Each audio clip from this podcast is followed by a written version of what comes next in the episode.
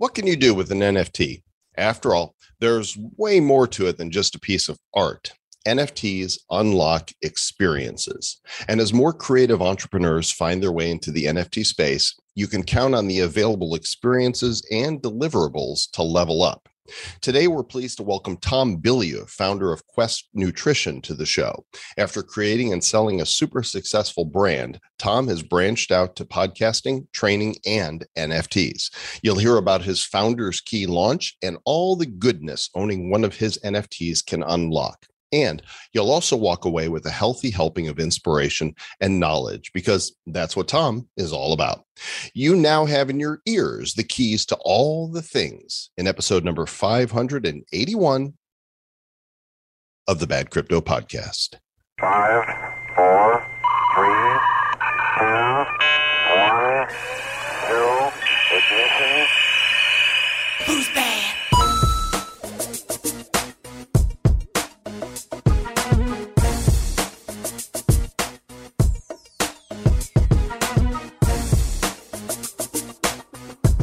And welcome to the Bad Crypto Podcast, the show for the crypto curious, the crypto serious, and the crypto NFTists. I'm Joel Comm, and that guy over there who's not over there, actually. Well, that would be Travis Wright, but Travis Wright is wearing mouse ears today. So I will let you put on your Sherlock Holmes hat and deduce where in the world he might be. That narrows it down to a few places. Let's just say that it might rhyme with Cormando or something like that. Uh, but he is here for the interview, and we're glad that you guys are here. This uh, talk with Tom Bilyeu was uh, fantastic. He's super inspirational, super smart. You're going to learn a lot of goodness today. Just want to let you know about our show sponsor, Brave. They are the first wallet that is a secure crypto wallet built natively into a Web3 crypto browser. No extension required. Store, manage, grow your portfolio, get NFT and multi chain support, and more. I use it. Travis uses it. Screw Google, screw Chrome. You don't want to use it. They're watching you. Download the Brave privacy browser at brave.com forward slash bad crypto. Click the wallet icon to get started. It's that easy. And since there's no place for witty banter because my sidekick is mousing it up at the mouse house today, let's just get right into the interview with Tom Bilyeu. If you've ever been to a grocery store or convenience store and picked up a Quest nutrition bar, well, you participated in the economy of the brand that put uh, this gentleman on the map globally. His name is Tom Bilyeu. He is the co-founder of Quest Nutrition, which is a billion dollar brand. Check out these stats. They grew 57,000% in 3 years. Huge, wildly successful. And now he is the co-founder and CEO of Impact Theory Studios, a digital first studio with entertaining original content all around themes of empowerment. Makes sense. Perfect follow up to making food to equip our bodies. Now you are creating content to enrich the soul. Tom bilyeu welcome to bad crypto Thank you for having me. I'm excited to be here. Absolutely. The Impact Theory University. I want to talk all about all this stuff. But let let's let's set the Wayback Machine just to give people context. Um, I want a, a brief Reader's Digest version of the genesis and the the then uh, acquisition of Quest. Okay, so I go to film school, graduate, think I'm going to get the three picture deal. I don't. I meet these two very successful entrepreneurs who said you come into the world with your hand out. And if you want to control the art, you have to control the resources. So come with us and get rich. Thought that sounds amazing. I thought it would take 18 months. It took 15 years, but it worked. Uh, we built multiple companies, but the one that ended up absolutely crushing was, as you said, Quest Nutrition. Uh, and I went from that to um, impact theory and yeah that's the sort of really fast readers digest i'm happy to go deeper on any aspect if you want 15 years is what we call overnight success in the business. there it is Right. it's Very exactly nice. right yeah we That's used to great. joke about that That's great. So, so you know, let's maybe talk a little bit about that, the Quest Nutrition thing. So, I'm I'm like on a journey. You know, a lot of people are on a journey right now. It's near the first of the year. 87% of the people have already broken their New Year's resolution at this point. It's the 6th of January. Yeah. so so what what I mean from from you know all those years of being in that, what are some of the key tips? I know you like to break things down into bite-sized chunks. So like what are some, you know, some inspiring words and nutritional thoughts about hey, it's the new year, you're doing it. Here's what you need to know from Tom Bilyeu. All right. Well, there's two ways to approach it. You've got the mindset and then you've got the nutritional component. So, from a mindset perspective, it really does come down to how badly you want something. And the problem is, most people pursue goals that they're not actually excited about. So, if somebody from a weight loss perspective is saying, you know, I want to, I want to be healthier or I want to lose 10 pounds, they won't have the motivation to see it through because weight loss is very difficult uh, you need to have something like I want six pack abs. I want my ass to look amazing in these jeans. Like it actually has to be something where whether you should be motivated by it or not is irrelevant. You are motivated by it. And once you click over into that, and it typically is a bigger goal is more exciting. And so while it seems like the bigger goal will be demotivating because it's going to be so big and so difficult, it's actually the reverse. The smaller the goal, the less likely you are to see it through. Um, so you need a goal that actually gets you excited because it's going to be difficult. And when you start talking about any goal, boredom kills more goals than just about anything else. Like you get in there, it's hard, it's not boredom. fun. Mm. Exactly. So you got to be amped up about it enough to stick through it. Then now you've got the nutrition side. The nutrition side is really pretty simple. Eat whole food wherever humanly possible, minimize your intake of sugar. If you do those two things, and then I'll throw in a third more controversial one and say avoiding carbohydrates is almost certainly a winning solution because even though there are some sort of quote unquote good carbohydrates, most people don't understand just how much a carb is going to turn into glucose in your bloodstream. So, from a blood perspective, bread and a Snickers are the same. And so, uh, that's where people run into trouble. And then, of course, just over consuming calories. Um, so, yeah, the you can we can go deep on either one of those aspects, but, But, I like really the two. I like my bread, you skinny bastard. I get it, man. So do I. Look, I come from a morbidly obese family. I grew up the by today's standards, not chubby, but by the standards of the actual 80s and 90s chubby. And it was hard to lose weight, especially pre-internet, because I didn't know what to do. And so I was eating all low fat because it just made sense to me that eating fat makes you fat, which of course it does not, but I did not know that. And I remember I had this tub of licorice that I used to keep next to my computer when I would be writing. And a friend of mine one day was like, You know, I think if you eat too much sugar, it turns into fat if you don't burn it off. And I was like, That doesn't make any sense. How does sugar Ah. become fat? And I, it just, yeah, it, the the amount of misinformation is pretty overwhelming. And then you exacerbate that by the fact that nutrition really does come down to an n of 1 like your microbiome is going to be so different. Your genetic predispositions are going to be so different. How you were raised is, very different. And so what might work for me may not work for the next person uh, which is why i say the only thing that's sort of universal is eat whole food um, and avoid sugar that that's going to work pretty universally Since you came up through the 90s, uh, was Dr. Atkins your first, you know, awareness into i wish carbs? So that didn't come until I was eating less than I'd ever eaten and gaining weight. And it wasn't until after that that I finally discovered Atkins. And it sounded crazy. Like when I first heard about it, I was like, uh, I don't know about this. Uh, but Eat that more was bacon. Yes. Exactly low carb was the first sort of winning thing for me. And that was definitely on the back of the Atkins, Atkins craze. That's great. What about what about fasting? You know, this is one of those things that there's this dude that I, I don't know if you've interviewed him on your show yet, but his name's Dr. Pradeep Jamnadas. And uh, he is a, I believe, a heart surgeon or something, but he has these, he goes off, he's got these amazing, I think he's at Berkeley or Stanford or someplace.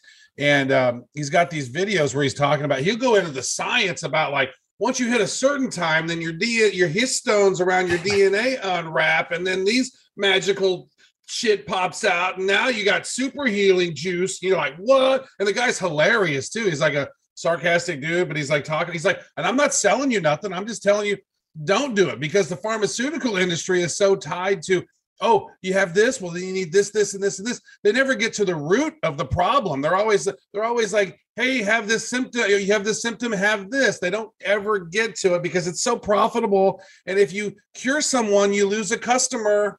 And so it's like it seems like you know the the whole thing. So fasting doesn't cost anything. It's actually the cheapest thing you can do. Facts. And it's super beneficial, wildly beneficial. So, yeah, I mean, uh, I don't know how deep you guys want to get into this, but when you start fasting, you're triggering a whole host of mechanisms that are incredibly powerful, but you're lowering your blood sugar, which is huge. And you're lowering, when you lower your blood sugar, then you no longer have the insulin pumping through your system. And early studies seem to be indicating that it's actually the elevated levels of insulin that the sugar requires your body to do that maybe doing more damage. So hyperinsulinemia, where your body's just pumping and pumping and pumping all this insulin, and then the cells begin to close down, saying, "Yo, enough! Like we don't want any more insulin. We don't want any more of the sugar being stuffed into these cells." And so you become insulin resistant, which means your body pumps even more. And if it is true that the insulin presence itself is doing the damage, then by eating all of these carbohydrates that turn into sugar and elevating your insulin levels is the problem fasting is by far the best way to lower your insulin response, um, followed closely by exercise, since your muscles are a sink for um, glucose. And when you fast, you also trigger something called autophagy, which is where your body goes, Yo, I don't know when I'm getting more calories. So I'm going to go break apart these deformed and damaged cells so that I can get the building blocks back to use for something else. And so forcing your body into that autophagy where it's cleaning things up like cancerous cells and damaged cells uh, becomes really really critical. So yeah fasting especially to fat cr- people in crypto. Because like it, people in it crypto works better for people in crypto. all day fat people that's why i'm just trying to tie it into the crypto vibe here travis i just well like said. the word autophagy. well said. It's just fun it's to a say good word right? autophagy autophagy autophagy. Uh, so uh, this we're gonna have to call this the good health podcast for this episode of of bad crypto. And uh, you know you've gone deep into studies because this is how you came up with the nutrition system that you did. Now did you i, I don't know the history of uh, did you sell the company? Did you exit? Did you get acquired? What happened yeah so we exited the company we sold um gosh now a little over two years ago It- but you so I am no Rico longer yet? involved in the company. No, no, I wear. Oh my God, the amount of money I would have saved. But the problem is that you, it's when you made the bulk of the value in the company. So unfortunately, you can't be like at the eleventh hour, peace out. Yep, we're, we're Uh, so it, yeah, well, Yeah. we we we both made the move uh, last year for you guys are in Puerto Rico right yeah, now. We're, we're We both are. here, so next time you come down, So beautiful. yeah, we we love it, and we love getting to legally keep the money that we make. That's it's really an amazing thing. Yeah, So- I'm I'm in California, so it's like the Oh, double gosh. whammy of not only am I in sort of the the main part of the U.S., but I'm in California, so it ain't cheap. You you know you can leave, right? You're aware I know, that man. I you know, can- I know. It it has crossed my mind. I won't lie. yeah, I guess when the the boundaries get pushed too far, everybody has their limit. And you'll know when your limit is crossed, and uh, you're an atlas. And when you decide to shrug and uh, and move on, you will. So Seems let's like get they go from California to Austin and then to Puerto Rico, but we just skipped Austin. My my wife isn't having Austin. That that has been taken off the table. She's not doing it. So maybe Florida. Yeah, yeah. Au- Florida's Austin is basically California light. You know, that's That's uh, interesting. It, it's a it's a nice city and there's good music, but um, it's that pocket of Texas that tries to be weird.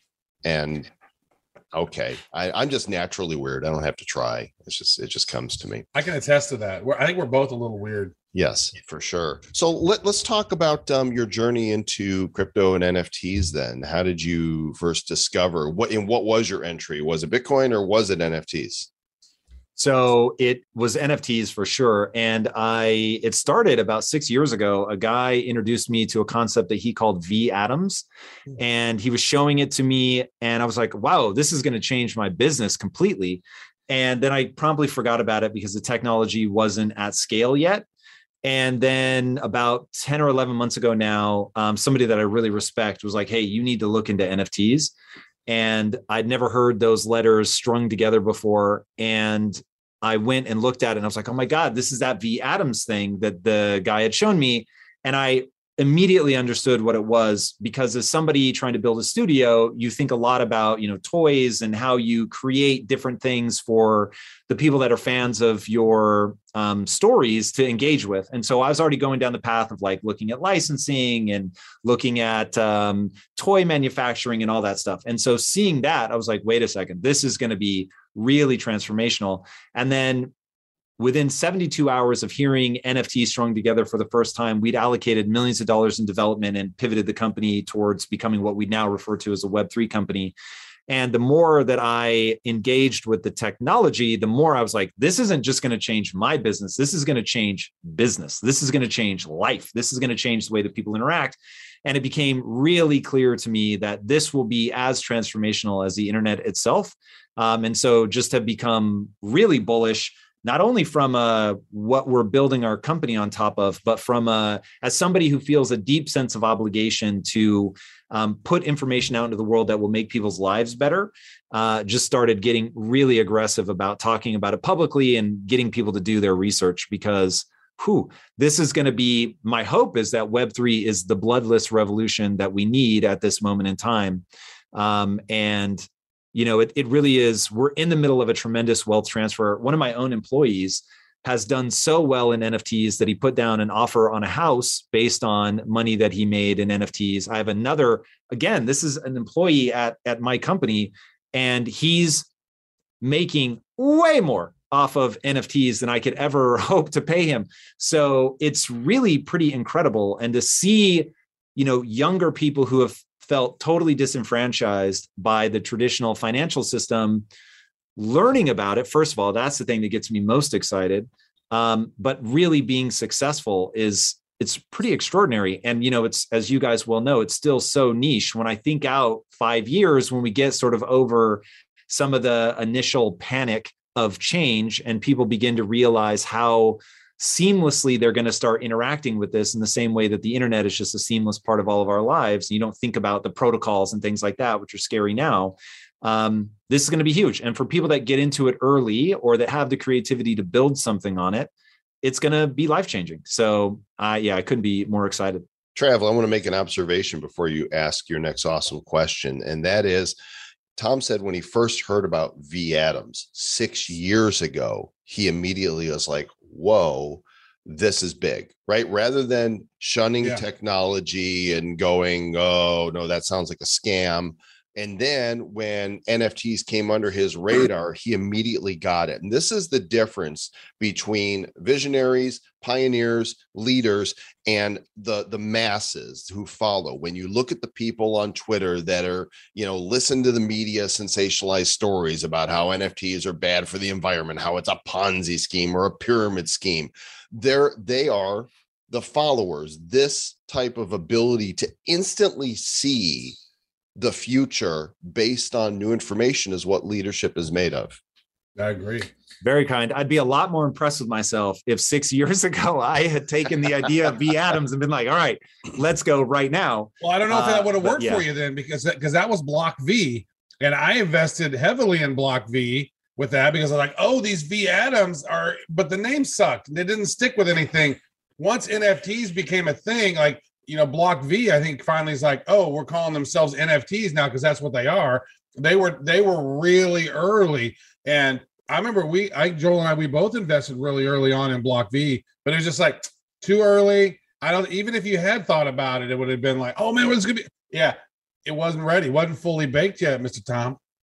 Getting there. It wasn't. It wasn't. Yeah, but I I am sad, admittedly, because there's a middle ground, right? I didn't have to invest or start building on top of it right that moment, but I didn't even keep like tabs on it, which oh, whew, right. wish I had. But uh, that's why when I saw where where it had gone in the intervening time, I realized that we had to go all in very quickly. Um, so that you know, I'll, I'll definitely take credit for that. But uh, I, I do wish you're do still wish. early. And to be fair, no doubt, we've all no doubt. we've all made a lot of the same mistakes. I mean, Travis mined 50 Bitcoin back in what 2012, 13, 10, 2010. 2010 and lost them. Lost them. They're gone. So really, whoa, they're gone. um, I heard about Bitcoin probably 2011 or 12, and usually I will be like, "Oh, cool new toys," and I didn't understand it, so I neglected it until 2017. But the the thing is, we're all, especially in the NFT world, early, and you've Mhm. already conducted your first sale, so you're on top of it. Yeah, no, man, this is so exciting. And that's what I really want to convey to people is one, don't think that the opportunity has passed you. I mean, that it'd be like in 95 saying the internet opportunity has already passed you. It's like there's still today going to be new companies that come along that just absolutely crush and, you know, multi-billion dollar valuations. Um, but I want people to understand the tech so that they begin to realize what's possible. Because as you get into the tech, and look, as a studio guy who thinks about story and engagement, every day we're thinking of new cool things that we can do. Now it takes time to build it and all of that stuff, but man, like this has really opened up a level of engagement where you can in many ways sort of live inside the story. So we created one of our projects is this Christmas project called Merry Mods and part of that was a decorating experience. So one of our characters is a Christmas tree and you got a chance to decorate that Christmas tree. There it is. And that has become so cool where you've got families with their kids decorating this character. And the next year, you're going to be able to burn that three of those characters to get the villain. But I don't think many people are going to do it because there's it's a story moment where you literally have to sacrifice you, you know this tree that has personality to get a villain. And so some people will do it because that's just how they roll. But it'll be so interesting to see as the blockchain gives us these opportunities what people will do and then you know when i think about ar and all the cool things that we will be able to do with that oh my god like yeah we've got some really cool ideas for next year uh, and if we can pull off the technology it'll just be unreal so I, I just th- there's so many cool people with cool ideas pouring into the space and if we can get them to create amazing things not only will it hasten adoption, which will be cool because the more people that are in the space, the more people come into the space, right? Network effects. But Mhm. also more infrastructure is going to be built, which then allow more amazing things to happen. It's just, oh my God. This is one of the I want to grab people and shake them and scream and just be like, this is the opportunity you've been waiting for. Uh, so yeah. So, you, so I'll you're into there, but- assault is basically what you're what you're saying. Nice. here. I, I just want exactly you to know, right. In the I- name of Web3. I own two legendary founders keys, which we're going to talk about in a minute, and I totally missed um, Merry Mods. I didn't. I because I'm in so many projects that. I, I I'm not keeping up. And our mutual friend John Lee Dumas said, "Did you get your Merry Mods?" I'm like, "What? My Mary who's?" And he's like, "No." He's like, "Tom's thing. It's the first thing you can get. You can mint." But he, then he said, "You know what?" Your three free mints might be better spent in the future because Tom is planning some other stuff. So I'm doing a lot of talking. Travis, right. Yeah. So actually, I think I have. I also have two of the legendaries, uh, five relentless and one heroic. So I My went- man. and- Thank you and I- guys so and much. I also missed a Merry Mod, so that was great. So what? Let, let me ask this: What is the best way to keep track of that? Because like, I, there's so many discords, there's so many telegrams, there's so many tweets. Like, I mean, I, it's almost at this point where I need my NFTs to send me an SMS. I need a text to be it- like, hey, that really is one of the more interesting problems that the creators are going to have to solve. We think about this a lot at Impact Theory is, you know, how do you make it easy for people to keep up with what you're doing because we're we're very much a utility play Mm-hmm. and our utility roadmap is so robust that if we're not careful, it becomes overwhelming just to pay attention to what you need to do. So, for instance, um, like many people, I'm sure I bought a bunch of Gary Vee's books because I wanted to see what he did with the NFT, and I knew the book would be awesome, and it was, by the way. Um, but even just like keeping up with all the times that I had to go and like verify and re-verify, I was like, God, like we got to make this easier. But And he's so- emailing. He's doing it smart. Like you log in and you get email notifications. Hey, you've got two weeks to do this. Hey, this is your last chance to do that. Um, whereas a lot of these projects, they're not notifying. You know, uh, you have to be in the Discord to to keep up. Travis is right. We need an NFT that monitors all of the NFTs in your wallet, or or I think something called a personal assistant might do the trick as well. Yeah, I was actually Literally, thinking about that. that- that's where this I got is- coming on, dude, having that SMS feature that because it's like that's one of the biggest things to me is like, oh shit. Like, I don't know how many times it's been like, oh, I had an NFT. Oh, you can get your Pudgy Penguin. Like, I would have missed it if I hadn't known that I, I get my Pudgy Penguin gift. If Your, Joel your hadn't little said it. pudgy. Did you get your little Yeah. pudgy? I got a little, I got a couple little pudgies, but the Yeah. thing is, is that if you don't know to go, like, there's no way. I need. You're right. I need an NFT assistant that can basically monitor all the discords for us to be like, you have this, you have that. Boop, boop, boop. That's going to be the thing that maybe helps out the mass, the masses be able to utilize their utilities. Because here I am. I got what eight of these things, and I got zero Merry Mods. it's crazy. It's crazy. And this, you know, look, I hope it's us, but somebody's going to come up with a genius solution to this. But it is actually a problem. It's a good problem, but it's a problem. So, yeah, finding a way to simplify the steps people need to take one, to become aware, and then two, to actually take action. And then having some mechanism by which you can see, like, okay, hey, if you miss this, is there still something that I can do? So, yeah, that that's I think really important. Uh, may I assume that you were inspired by VeeFriends to do uh, the Founders Key?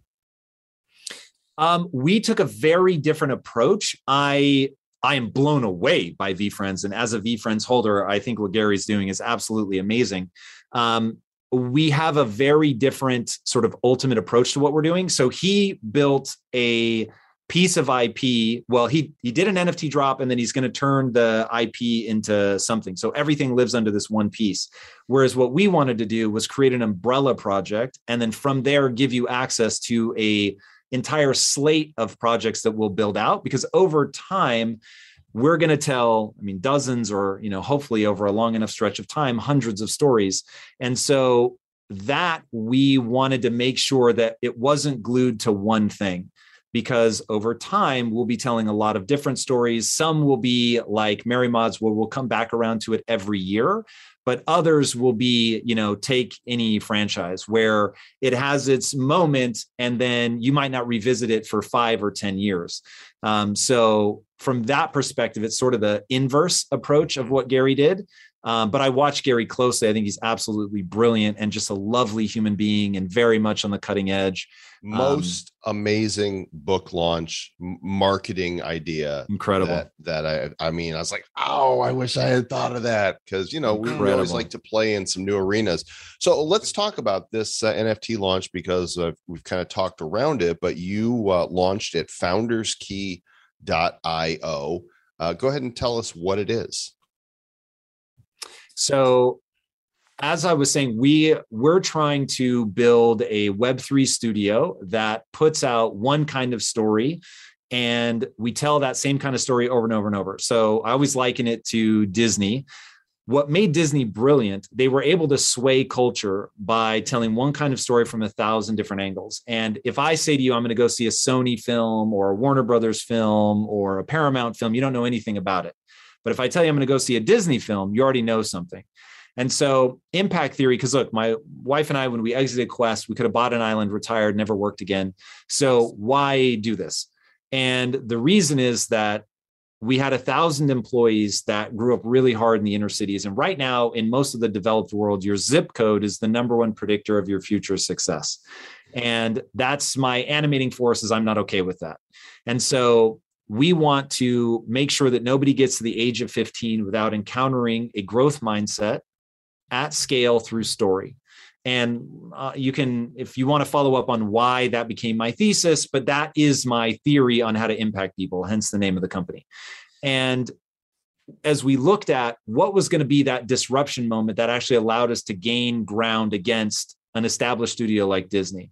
And I wouldn't have guessed that it was going to be Web3, but it ended up being Web3. So um, here we are. So we wanted to create something that was going to give people access to all the future projects that we were going to do and that if you got in early that you could capture 90% of the economic value of the product of a key so there's three tiers of keys you've got the legendary key which is like you know an all access pass essentially then you've got the heroic key and the relentless key and the legendary key and heroic key um, those were more expensive and the relentless key was meant to be accessible for people on the come up and um, there's what I think seven different categories of um, like free access, early access, exclusive access, things like that that people get. And the legendary key gets access to all of them. The heroic key gets access to less of them. And then the relentless key gets um, slightly less than that.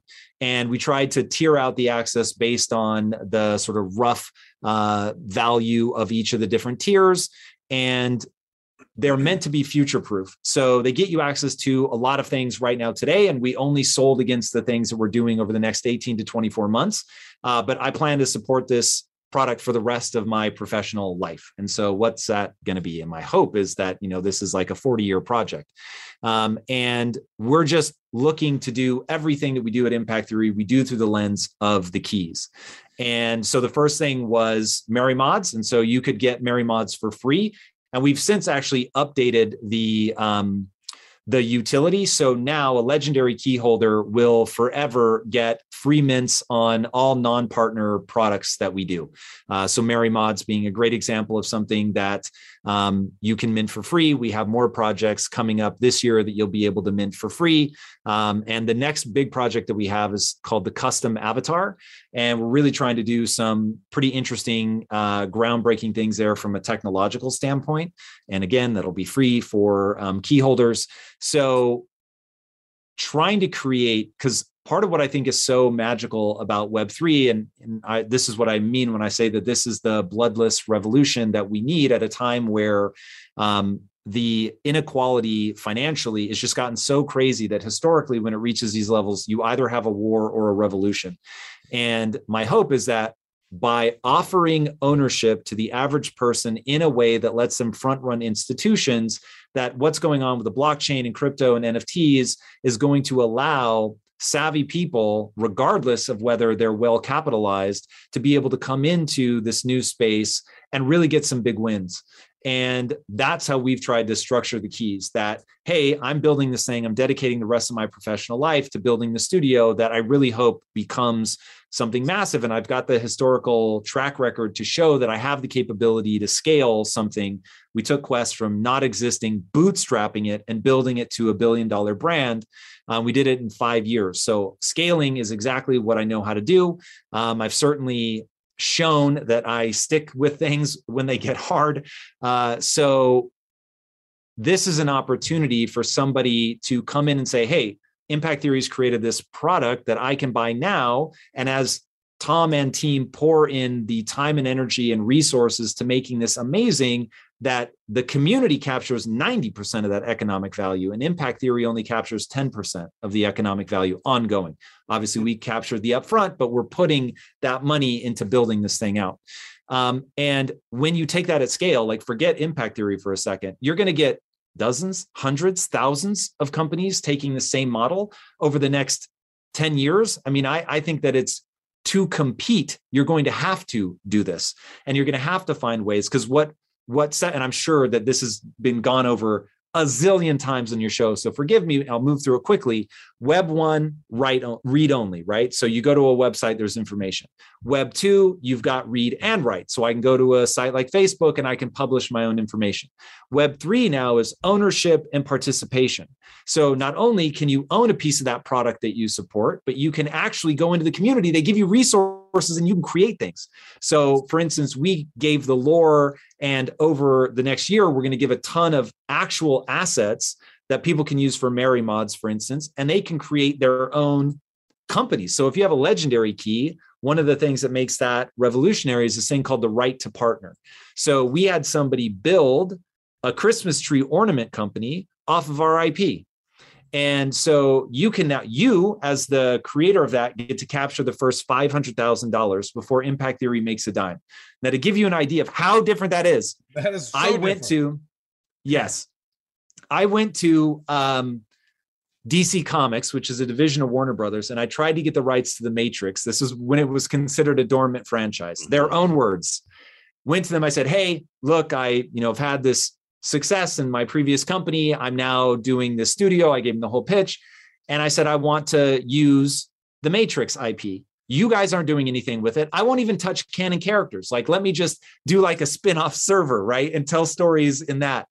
And they basically wanted 500 grand up front just to have that conversation and i thought through that whole thing like this is crazy like i'm so passionate i'm well capitalized i can see this thing through and you're still telling me no i Do mean you you're think that's basically what making uh, it impossible Cuban? Do you think Mark Cuban paid them that half a million? Because because Nifty's, which is he's invested in that platform, ended up doing the Matrix, and they sold uh, a hundred thousand um, NFTs at fifty bucks each. I I red pilled mine yesterday, so they are all now free from uh, the Matrix, and I don't know. I'm not all that impressed. I think you probably would have done a better job with them.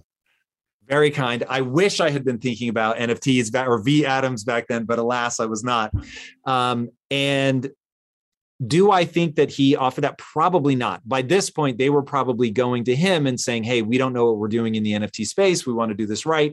But the typical way, and I won't, I won't put anybody on blast, but I had a similar conversation around anime properties because I'm obsessed with anime, long story why, but I think anime is the future. And so I went to all the top brands in Japan and was like, hey, here's my thesis. And it was the same thing give us a lot of money up front, huge guarantees. And I just walked away from that saying, this is not how you capture the energy of a community. And so I think of Web3 as like this really powerful solar cell, if you will, designed to capture the energy of a community. You have all these amazing, incredibly talented people, and they will put their time and energy into promoting your project by creating things that you wouldn't create for yourself. But you have to incentivize them in the right way. And so the blockchain, oddly enough, it's not the, at least for me, was not the obvious answer that, oh, the blockchain is going to allow me to incentivize people. But that's what it does.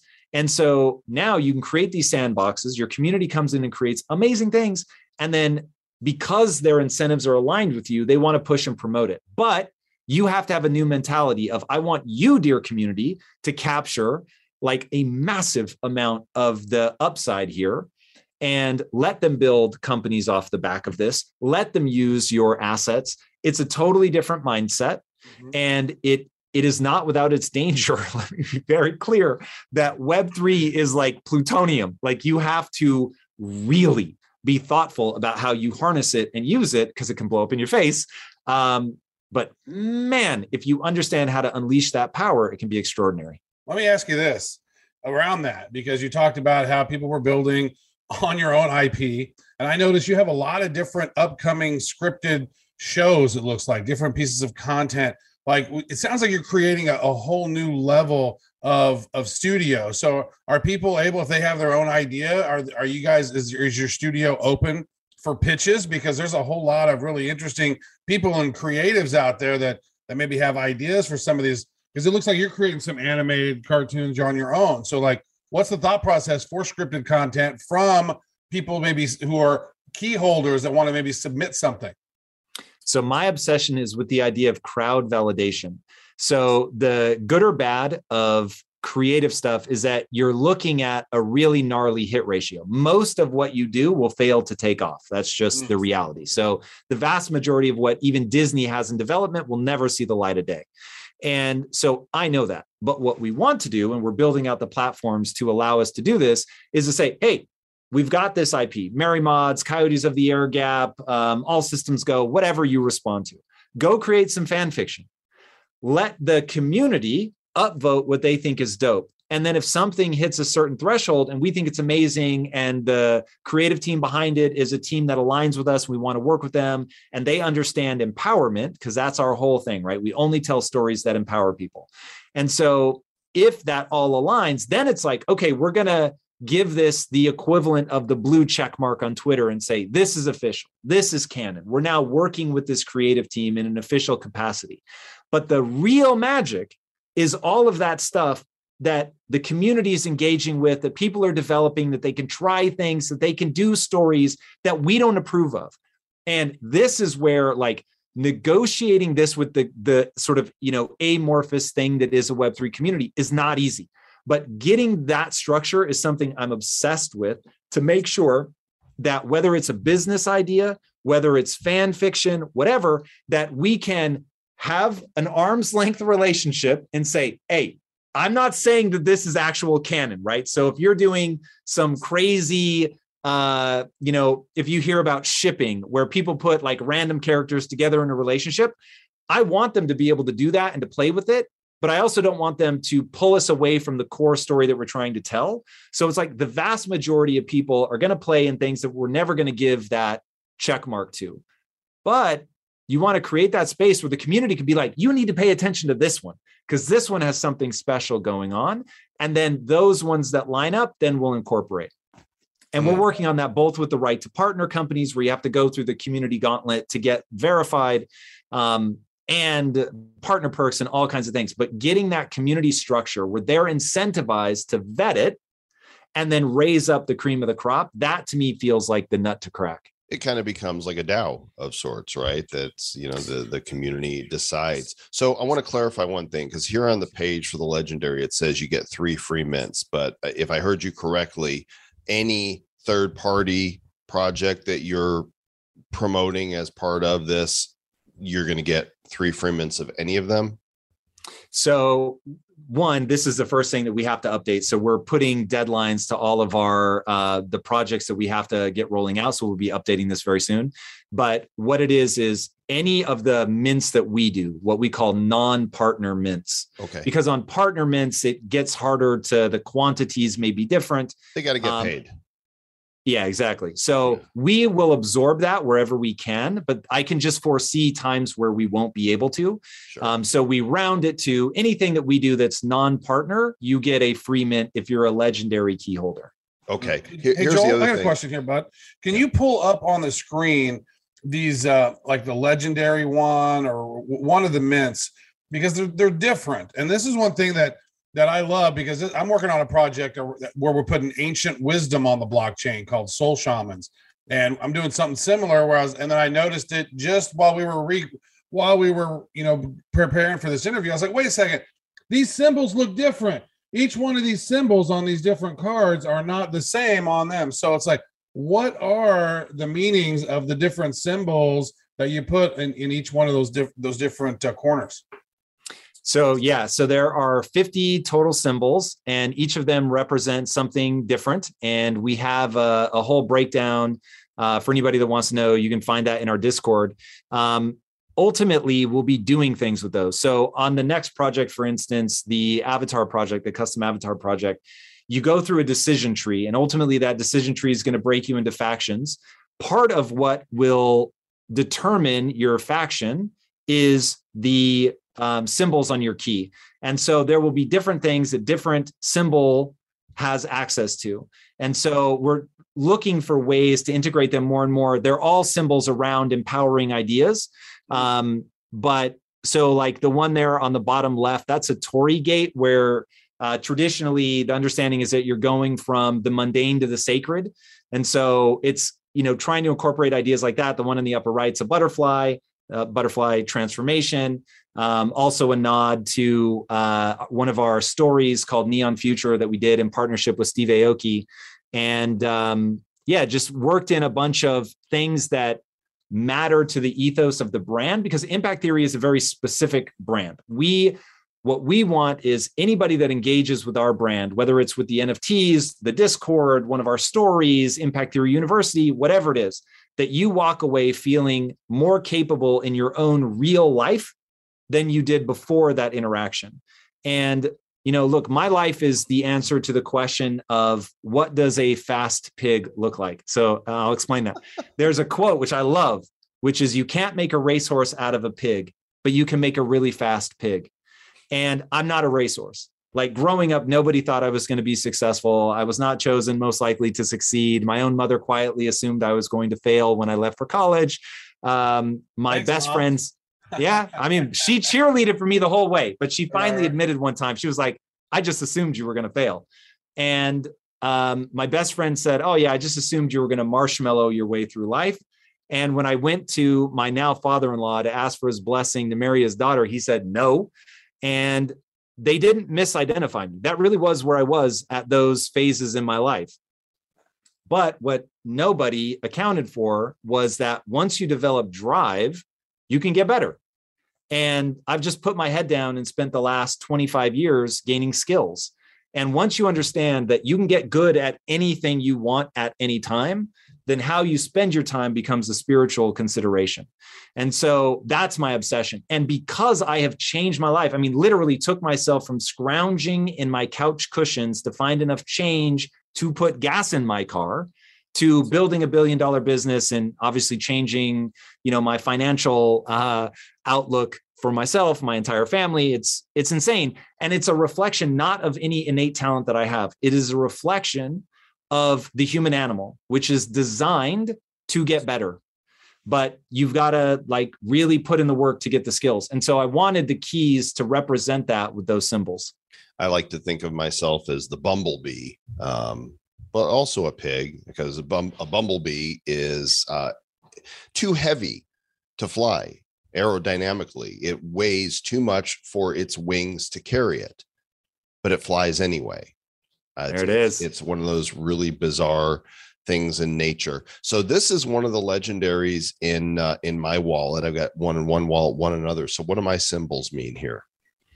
So you've got some good ones. Let's talk about the dragon for a second. So the dragon is that's an Ouroboros, which is a really intriguing idea about um, birth and renewal. In fact, going back to autophagy, so this the way that you get this cycle of life and death is by that self-consumption of it is this sort of necessary circle of something must die for something new to be born uh, which i really like. And then also um, again that's something that we used in one of our stories of representing that moment as this opportunity of being a portal between your old self and your new self. Um, so that one is what that's about. And then the one on the bottom right there is both a nod to anime and why i think that's such a powerful storytelling uh, Not the vehicle and that's the pink pill. and the the red pill but the red pill technically wouldn't have the line in the middle.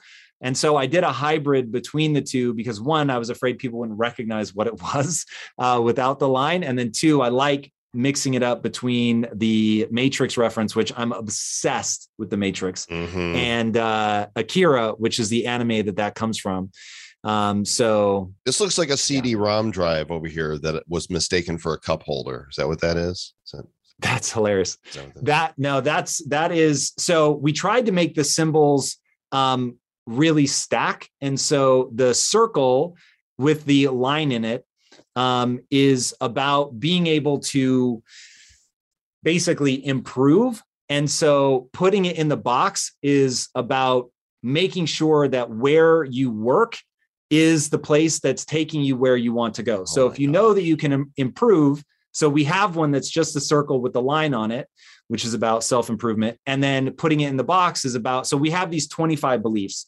And one of the 25 beliefs is make sure that you're working somewhere that's actually moving you towards your goals. Um, so when you, we did our best to make sure that there were sort of these base symbols and then there were these other variations of those symbols that once you understood like what the base means that you could see it and be like, oh, I get it. So if you've got a stick pointing up, it means something positive. If you have a stick pointing down, it means don't do something negative.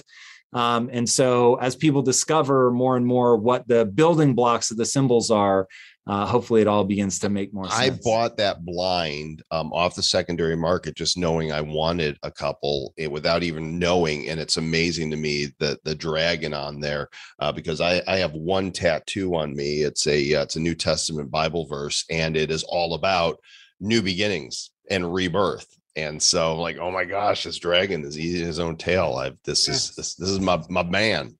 That is awesome. What, what do the colors mean? Because like I saw Joel's legendaries, he has pink. Mine, both of mine are yellow, and then I see there's some blue ones and there's some purple ones. Are those part of the factions you're in, or is that what is it? No, we may or may not incorporate that in terms of um, coloring some of the assets that people have access to based on their keys.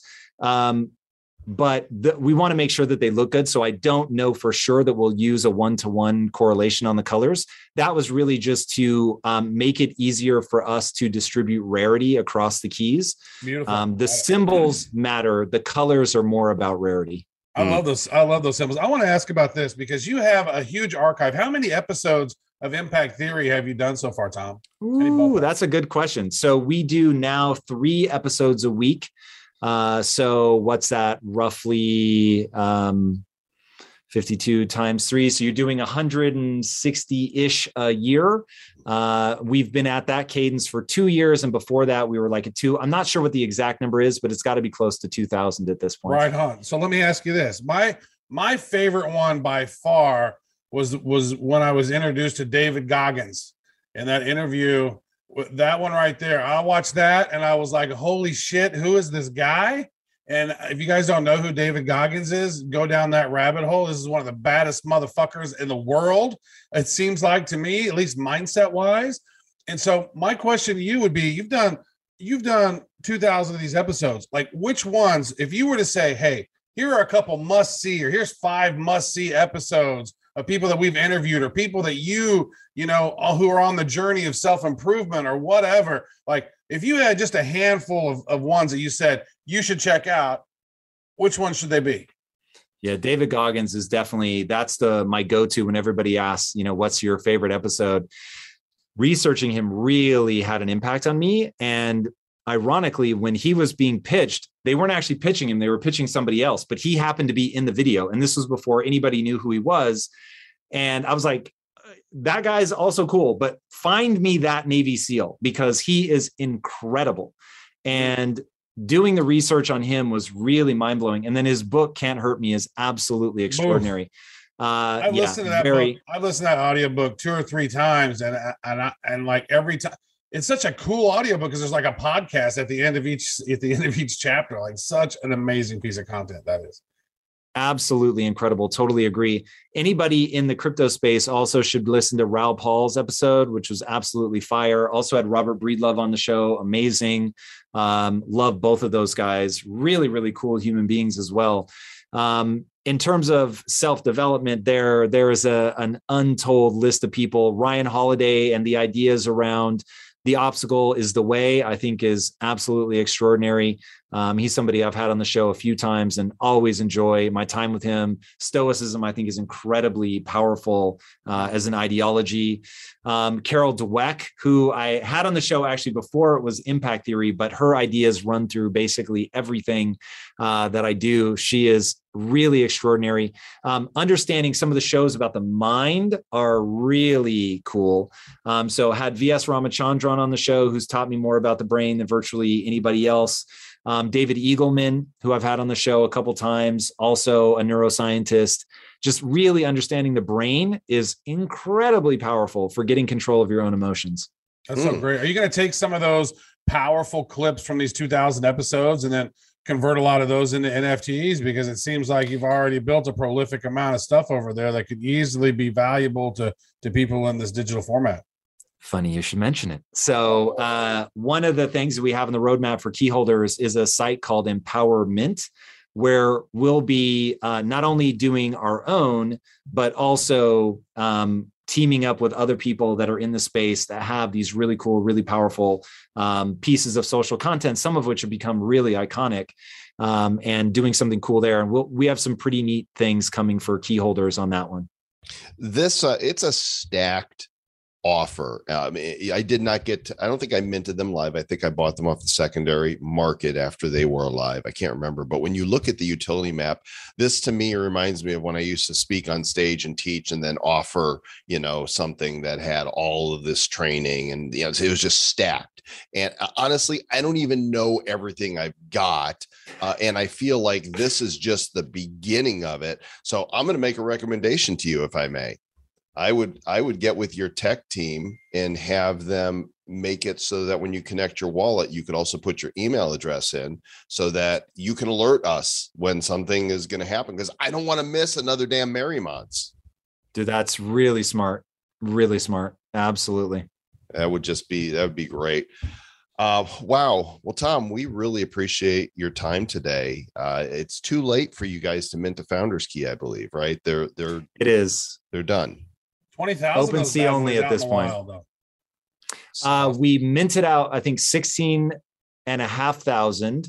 And then we um, are actually trying to put in deflationary mechanisms. So we have bought back a ton of keys and are going to be burning them. Uh, and I'll be looking for more ways to burn keys to continue to uh, reduce the supply. Um, it'll be interesting to see how that plays out over time. But yeah, deflationary mechanisms are something that I'm excited about.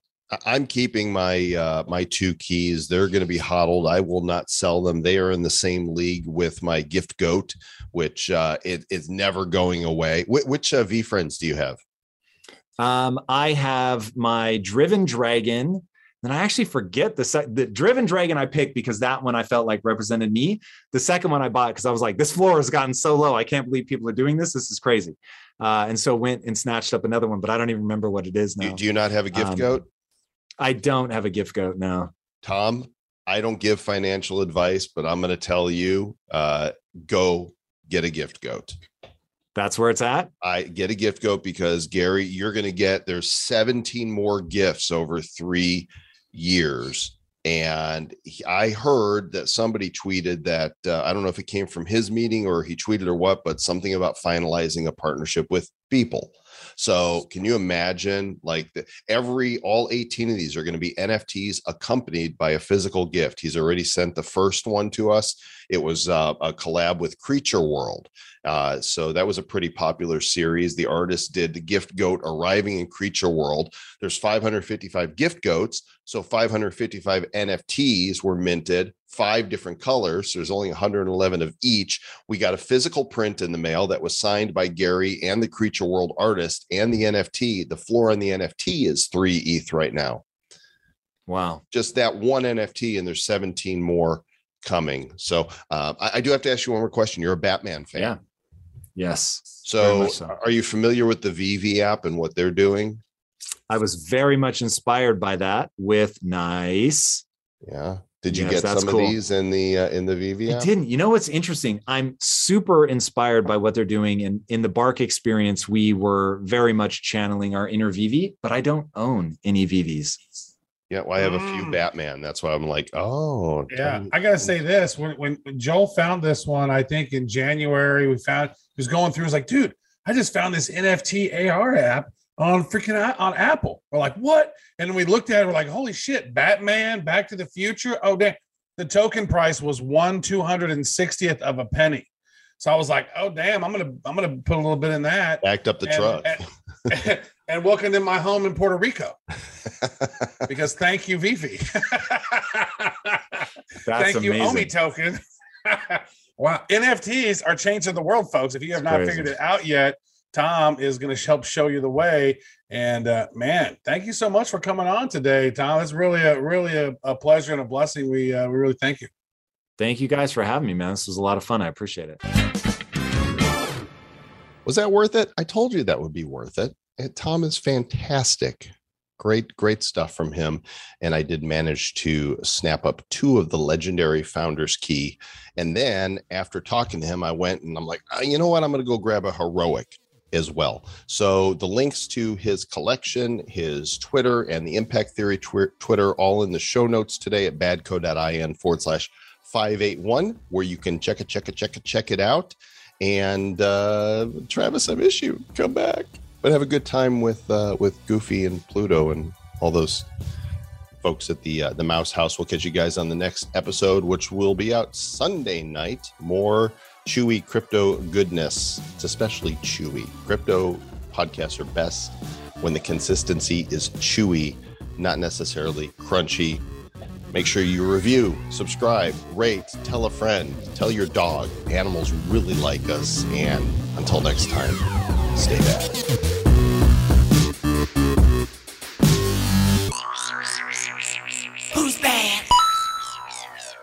The Bad Crypto Podcast is a production of Bad Crypto LLC. The content of the show, the videos, and the website is provided for educational, informational, and entertainment purposes only. It's not intended to be and does not constitute financial, investment, or trading advice of any kind. You shouldn't make any decisions as to finances, investing, trading, or anything else based on this information without undertaking independent due diligence and consultation with a professional financial advisor.